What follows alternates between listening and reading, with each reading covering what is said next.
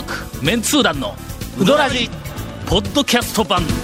78.6 FM 香川。収録2本目に入ったというのに谷本がまだ連絡しませんので、先週ご説明した通りですね。はい、今週も、はい、谷本がおりません、理由は、ここに収録に来る途中に、はい、お釜掘られて、はい、おそらく、まあ、その処理に、1週間かかっているものだと思いますわ。だいぶかかりますね。だいぶかかります、まあまあまあ、オープニング、はい、ゴンが最近行ったうどん屋山手線ゴンスペシャル、どういうこと？もうだって先週ネタがないとかで言おったけど、1週間経ったからね。そうですね、という話をなんか、同じネタでこの間うちから、谷本で散々いじめようってなやってました。いや君じゃなくてジョーが言うてたんですよ先日、はい、まあ、しょうがないけんの、はい、私が大円へ行ってまいりました。好きですね。最近なんか大円えらい大きい。なんか近年大円多いですよね。大円の方が気に入ってないね。ちゅう話。おかしいな。なんかね、一服とかよりも最近大円っていう方がすごい効きますよね。あ、うどんはの、はい、もう毎回、はい、天ぷらおろしぶっかけばかり食べるんや。スタミナとかなんか、スペシャルかなんかスペシャルぶっかけみたいなの頼むと、ほにゃらら総理ぶっかけっていうのがあるでしょ。スペシャルぶっかけはまあいろんなもん入っとるけん量が多いから、だんだんちょっとだいたい俺大円に行くときには大円からすぐに食べ終わったら近くの灰皿のあるおしゃれなカフェに行って仕事をするからね。あんまり食いすぎて眠くなったらいかんから言うて、まあ少しこ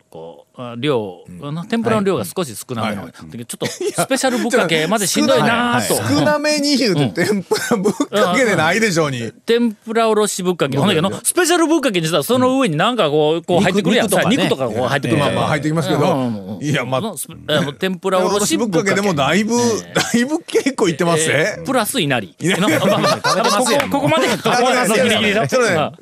ロリー取りすぎですよそれ多分。大円のいなりはもう散々この間うちから言うけど、方向としては毎回もう方向としてはもう絶対に好みの方向なんやけども、行くたびにちょっとずつこのなんか加減が違う。もう手作りならではの余計にこの毎回こうなんか驚きがあるという。それはさっきの質問の食いすぎちゃうんですかの答えにはなってないような気がするんですが、うまいものは量を感じさせない。あ、そういうことでね。ほんでそのスペシャルぶっかけのちょっと食べられへんけど、スペシャルぶっかけのさらに上に今長谷川君が不正字で言いかけた安倍総理ぶっかけなんかあるんですよね。安倍総理ぶっかけいうのがあるんや。大円によって食べられたという話がね。そうおそらく安倍総理が大円に来た時に、おそらく安倍さんがこんなんいっぱい入れてくれって言うたんではなくて、大将がそれで来たっけって、これもあれも入れこれも入れてどんどん入れたん違うかと思うような。でもそれね、僕ね前から思ってたんですけど、なんで大円に寄ったんですか？わからない。安倍総理なんか遊説かなんかなんか応援演説かなんか連れて行ったんかの。いやけどまあ大円さんはうまいですよ当然ね。ランキングの上のおるし分かるんですけど、なぜかはちょっと今度行ったら聞いとくわ。吉田類を清水屋に連れて行ったのもなんでやっちゃう思いますけど、そう FM が連れてたもん。なんか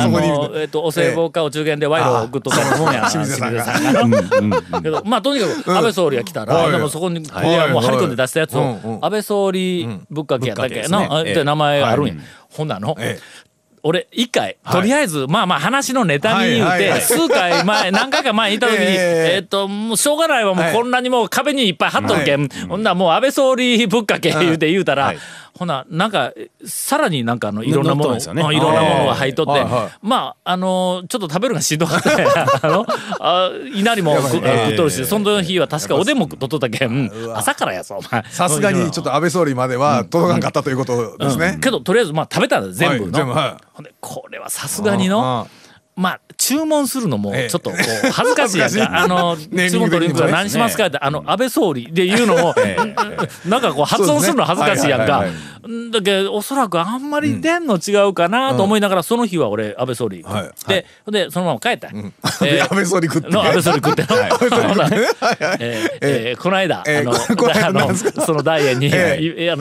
た時に、まあ天ぷらおろしぶっかけを頼んで稲荷を頼んであんまり食わんようにね、天ぷらぶろしぶっかけと稲荷ね頼んだら、なんか3連休の時やったかな、県外からのお客さんとかも含めて結構お客さんがたくさん入ってきとったんや。ほんだら向こうの方から「なんか知らんけども何しますか?」って言ったら「これとこれなんとかんとか」言ってお客さんがこうちょっと小声で注文したら、注文を受けたおかみさんが「安倍総理2つ」言って大将の方に言うやん。うわ注文しよった思ったら、ほんだら今度俺が食べ終わる頃に入ってきたお客さんがなんかこう注文こうとこしよったら「安倍総理」ってまた安倍総理やね。安倍総理大人気ですよ。大人気ですね。という一日がありました。続メンツー団のうどらじポッドキャスト版ぽよよん。ヘイセイレタカーローカルレタカーヘイセイレタカーわけわからん。ホームページ見てね。ヘイセイレンタカーヘイセイレタカーローカルレタカーヘイセイレタカー。ほねその時にね、お客さんがテーブル席いっぱいおったからカウンターでもいいですかって言われたけど、大苑のカウンターにとりあえずまあ座ったわけや。ほんならまあカウンター目の前に大将がおって、俺もカウンターに今まで何回もこう座ったことがあるからね、まあ大将仕事しよるけども、ほんならまあ雑誌でも撮ってで読みながらまあカウンターで待ったりと一人でこう食ったりしよった。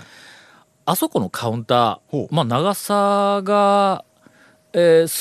メートル、よくわからんけど5メートルか3、4、5メートルぐらいこう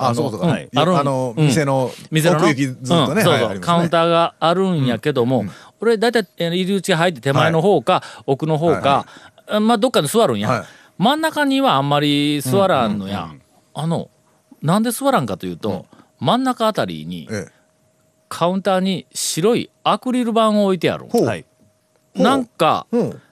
あれどれぐらいやろ、一辺が45センチか60センチか45センチな、結構な大きい正方形の白い薄いアクリル板を、透明ちゃうの白いやつをペタってそこに置いてある。なんか書いてあるん、なんか落書きみたいに周りなんかこうそれ何イラストのような、なんか文字のような手書きやねんの、美しい字でないぞ、なんかもう子供書いたんみたいな感じの字をなんか書いてあって、そこにペタッとこう置いてあるから、なんとなくこうそこ座りにくいけど、だけど目には入るんや。全然注目も何にもしてなかったんを、この間それでその安倍総理の注文が殺到したやろにうどん食いよって、ほんでちょっとまあまあ食い終えて、ふっとなんか右横を見たらそのアクリル板があって、ああまあずっとあるなで、なんて書いとんってよく見たら、手書きで漢字の面漢字の面ほんで漢字で出る出る出と送り仮名のル、面出る、ひらがなのす、面出るす、なんか聞きましたよ。反対側その四角のアクリル板の右上から面出るすで、左側の列真ん中開けて左側の下にゾーンってカタカナで書いてあるんや。メンデルスゾーン、しかもそれが面が出るスゾーン、何これ言うたら、注文を受けて出来上がった面をそのアクリル板の上に出すっていうスペース、面が出るスペースでメンデルスゾーン、バカ野郎。いやいや、あそうそれのおそらく汚れ方からするとの開店以来ずっとあそこにあると思うね。メンデルスゾーンが昔からあります。あれ恥ずかしいと恥ずかしいこの話の時ずっとうなずきよった。恥ずかしくてネタにちょっとネタにしにくい。恥ずかしくてちょっと。しかも団円やぞ。そうですよね。いやそうですね。団円ってそんななんかおちゃらけた感じないですよね。ないですよ。僕もないですよ。うどん屋の大将のあのなんか佇まい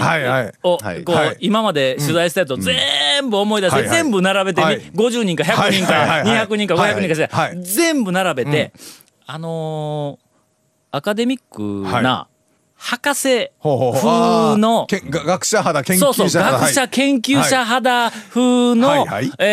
んかあの佇まいの讃岐うどんの大賞ランキング1位2位の1位は俺の中ではの小浜食堂の大賞絶対そうやろ博士やんの第2位が大円の大賞なんや。ダイエンの隊長も何かの雑誌の取材かなんかでちょっとこう斜め横から麺うどんをの何やろゆで寄るところかこうさっと麺線を持ち上げとるところか何か研究者肌の横顔というかの上半身が写真が載ったことあるあの印象が強くてでまさか。メンデルスゾーンを描くようなイメージではないね。学者肌の方って案外ねそっちを行っちゃう人たちやっちゃう人たち多いので。という大円英語名ビッグサークルの最新情報でございました。続メンツー団のウドラジポッドキャスト版。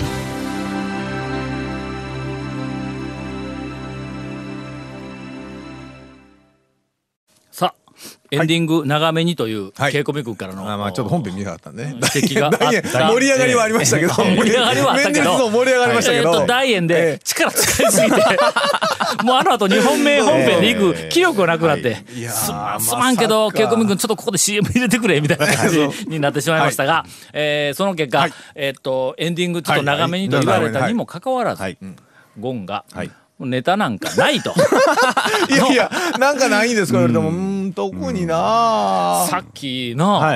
もうこれちょっと長い後ろ長いせいって言われたからちょっとこれとさすがゴンの情報がなかったら持たんなとかって言おったら間髪を入れずにそんなものはないって言い切ったものねネタがそうそうあると思ったらいかんでとりあえずお便りを精査せずによが私が許可しましょう。珍しくはがきでお便りをいただきました。大体いつもメールでいただきますけどおはがきしかも鉛筆書きで宛名ねこの文字は年配なのかわからんけどもペンネームも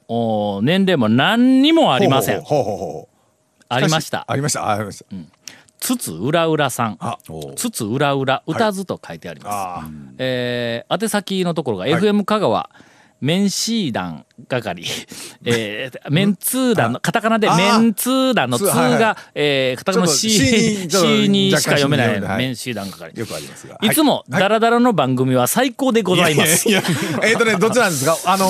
おとしめられているんでしょうか褒められてるんでしょうかありがとうございます。まあ以下略と終わりですか。それだけねそれがいいおもろかった。思い出したのは20年前に全通寺で住んでいた頃子供は部活帰りに宮川にうどんを食べ私はコク深いつゆを買って極上のすまし汁を家で使っていたことをふと浮かんではがきに書きたく候。西へ東へまた西へ西へ皆様の旅の様子またお会いしたい時間です。我々凡人にはにわかに理解できない部分も製麺所宮川そういえば全然先週の話になりますけど宮川も昔から変わってない変わってないねあれですよね宮川変わってないわ宮川そうでしょ製麺所ですもんね下ろしてますし座席もでしょまあ外の美しくなってないしなってないですねそれ褒めとんねんから大将とおばちゃんのテイストも全く変わっておりません。近年とか最近娘が注文板に立っております。まあまあこりゃまあ明るい声で「いらっしゃいませ」言いながら結構俺には辛辣な若い女性は腸に辛辣なね応対するのは伝統的なね俺は時々褒めてやりよったんぞの最初はのなんかちょっとめんどくさそうにこう出てきよったんやまた手伝いちょっと手伝いせえって言われたんかなんか知らんけどもみたいな感じでこう出てきよったのが。ある時から半年ぐらい前から俺こんなこと言おうたら次食いに行けになるわ絶対聞かれたらまずいわいやもう褒めとるけどある時から急になんかこうどこかでマスターしたのかつまり接客をマスターしたのかもしくはもともとそういう資質があったのかやる気が前面に出たのかお客さんにいらっしゃいませとか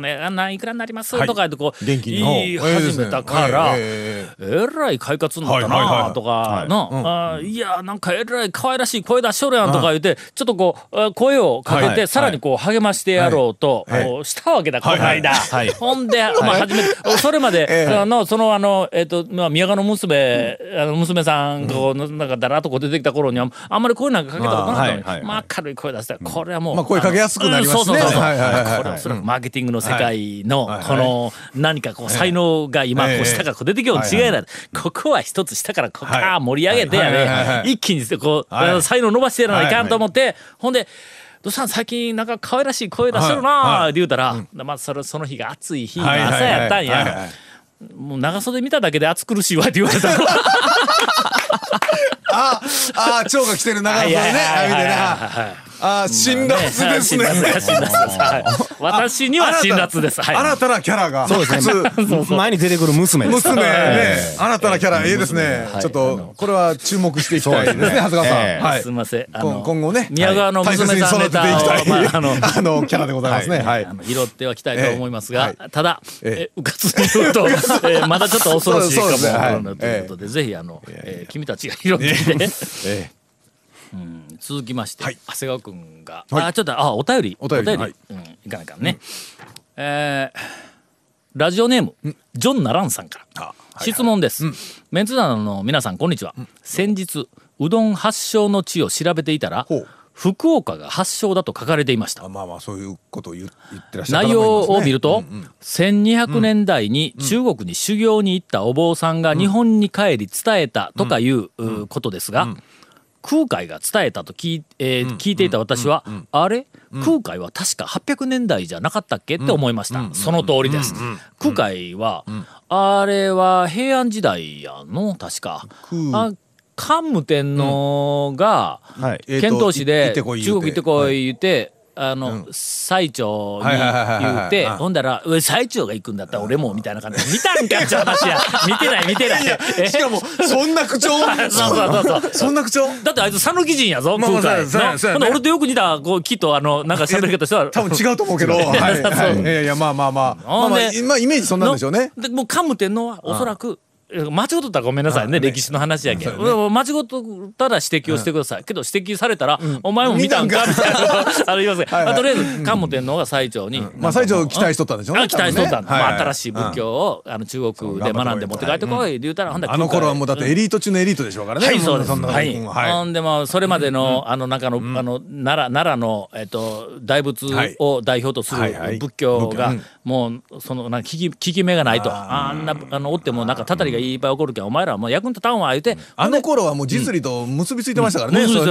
もうあれは宗教というより科学ですからね当時の人たちは。ほんでこう中国に行って取ってこい新しい仏教を言うたらそれにふんなわしもみたいな感じで一緒に行った空海の方が真言宗という。密教を1年余計に向こうで修行して持って帰って先に帰ってきた最澄は天台宗を開いてほんで天皇がそれをこう両方見て最澄のより空海の方がええ感じの仏教を持って帰ってきよったな言うて、ええ感じなんですか、どっちの方がええんちゃうみたいな感じになって、ほんで最長よりも空海の方に、ちょっとお前なんかお寺建ててやるわみたいな感じで、京都にかお寺建てたとか、なんかこうもう腹の中を煮えくり返りますわな、これ。はい、そうです。ほんでもう最長が何か言いながら、もうその空海の真言宗と天台宗でちょっとこうな仲が悪いこうイメージがずっと今日まで来ているにもかかわらず、四国霊場88か所の88か所のお寺の中に空海88か所といえば空海の開祖という感じがするやんか、プロモーションみたいな。空海といえば真言宗なのに、88のお寺の中に天台宗のお寺、つまり最澄が開いたライバル側のお寺が3つも4つも中の含まれているという。3つも4つなんですね。3つか4つ、もちろんそんな40もあるもんか、そんなもの3つか4つか5つか、それぐらいあるという謎を脱線しながら切り崩し工作かな、敵まずやるにはね、ちょっと抱え込むのが切り崩し工作で、ちょっとお便りが脇道にそれましたが、まあたまには言うとくけど教授やぞっていう見せとかなね。しかしよく考えてみると、空海さんも福岡の坊さんも中国から教わったのなら、中国が発祥の地ということになるんではないかと。でもそう考えると、中国にも昔うどんはあったんでしょうか。団長を名乗るくらいだから、実はその答えを知っているのではと思い連絡をさせていただきましたという、まあ挑戦的なお便りをいただいておりますが、まあ団長を名乗るくらいだから、実は見たんかと言われれば、要するにもう見てないんです。いろんな説がねあって、はい、そうです。うどん、讃岐うどんのルーツは何か、讃岐うどんのルーツというのと、それからまあ日本全体でうどんというもののルーツと、あと練った小麦を練ったものっていろんなのがあって、ラジオでも何回かこの番組の言うたとは思いますが、一応今言われているのは、有力な話は空海が中国から混沌という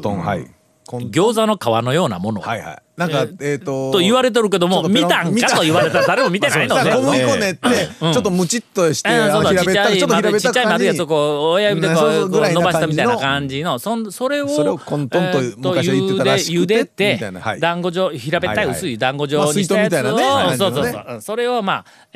塩なのか醤油なのか何かでこうつけて食べていたというふうに、まあ歴史、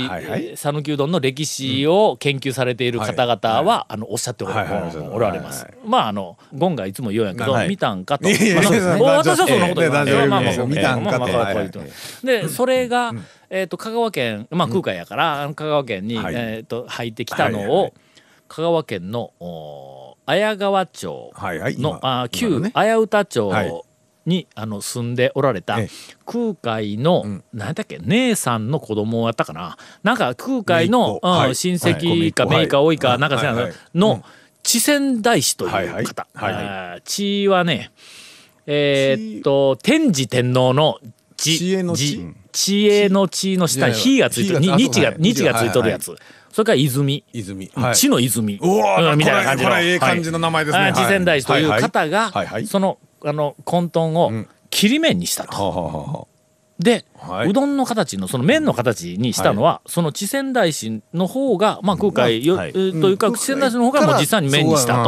ということで、今両南町はうどん発祥の地と勝手に名乗っております。言うたもん勝ちです。他に誰も言わんのやから。というのがまず讃岐うどん研究している人たちの間のまあ主流です。ほんで混沌というその団子潰したみたいなやつから温丼、それをこう温めるから温丼という発音になり、それがうん丼になりうどんになったんだという説をずっとこうまあまあ香川県の中ではこう言われています。ああなるほどなと思うかもわからんけど、冷静に考えろよの混沌から温丼になる時点で、なんでやねんあれそういやまあまあ似とると言われれば似とるけども、まあね、誰がそう変えた、うん、まだギリギリ混沌から温度に温が入って温めるから温かなというのをまだちょっとこう許せ温度が運動になったってどういうことやねんこれ温から運になるっていうのもまあまあというふうな説がずっとある、まあまあそういう説としてはねもう一つの説は福岡はいそうなんですよ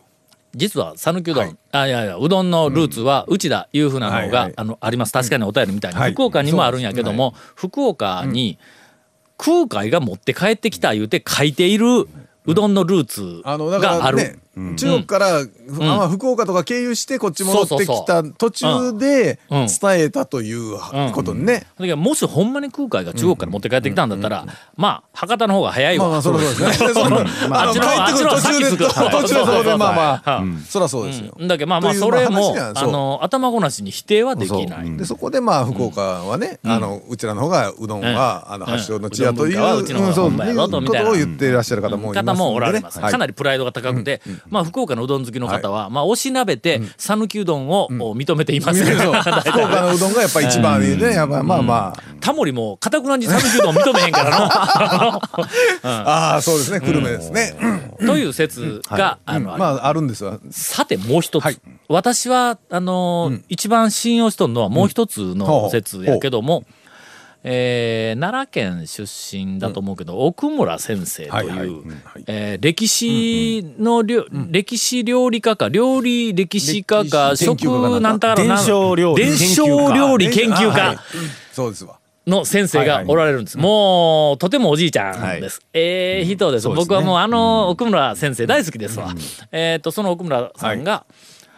いろんな文献を散々研究され尽くして、はいはいうん、ここでその内容については私はもうとてもやないけども説明できんけども、うん、京都の禅寺で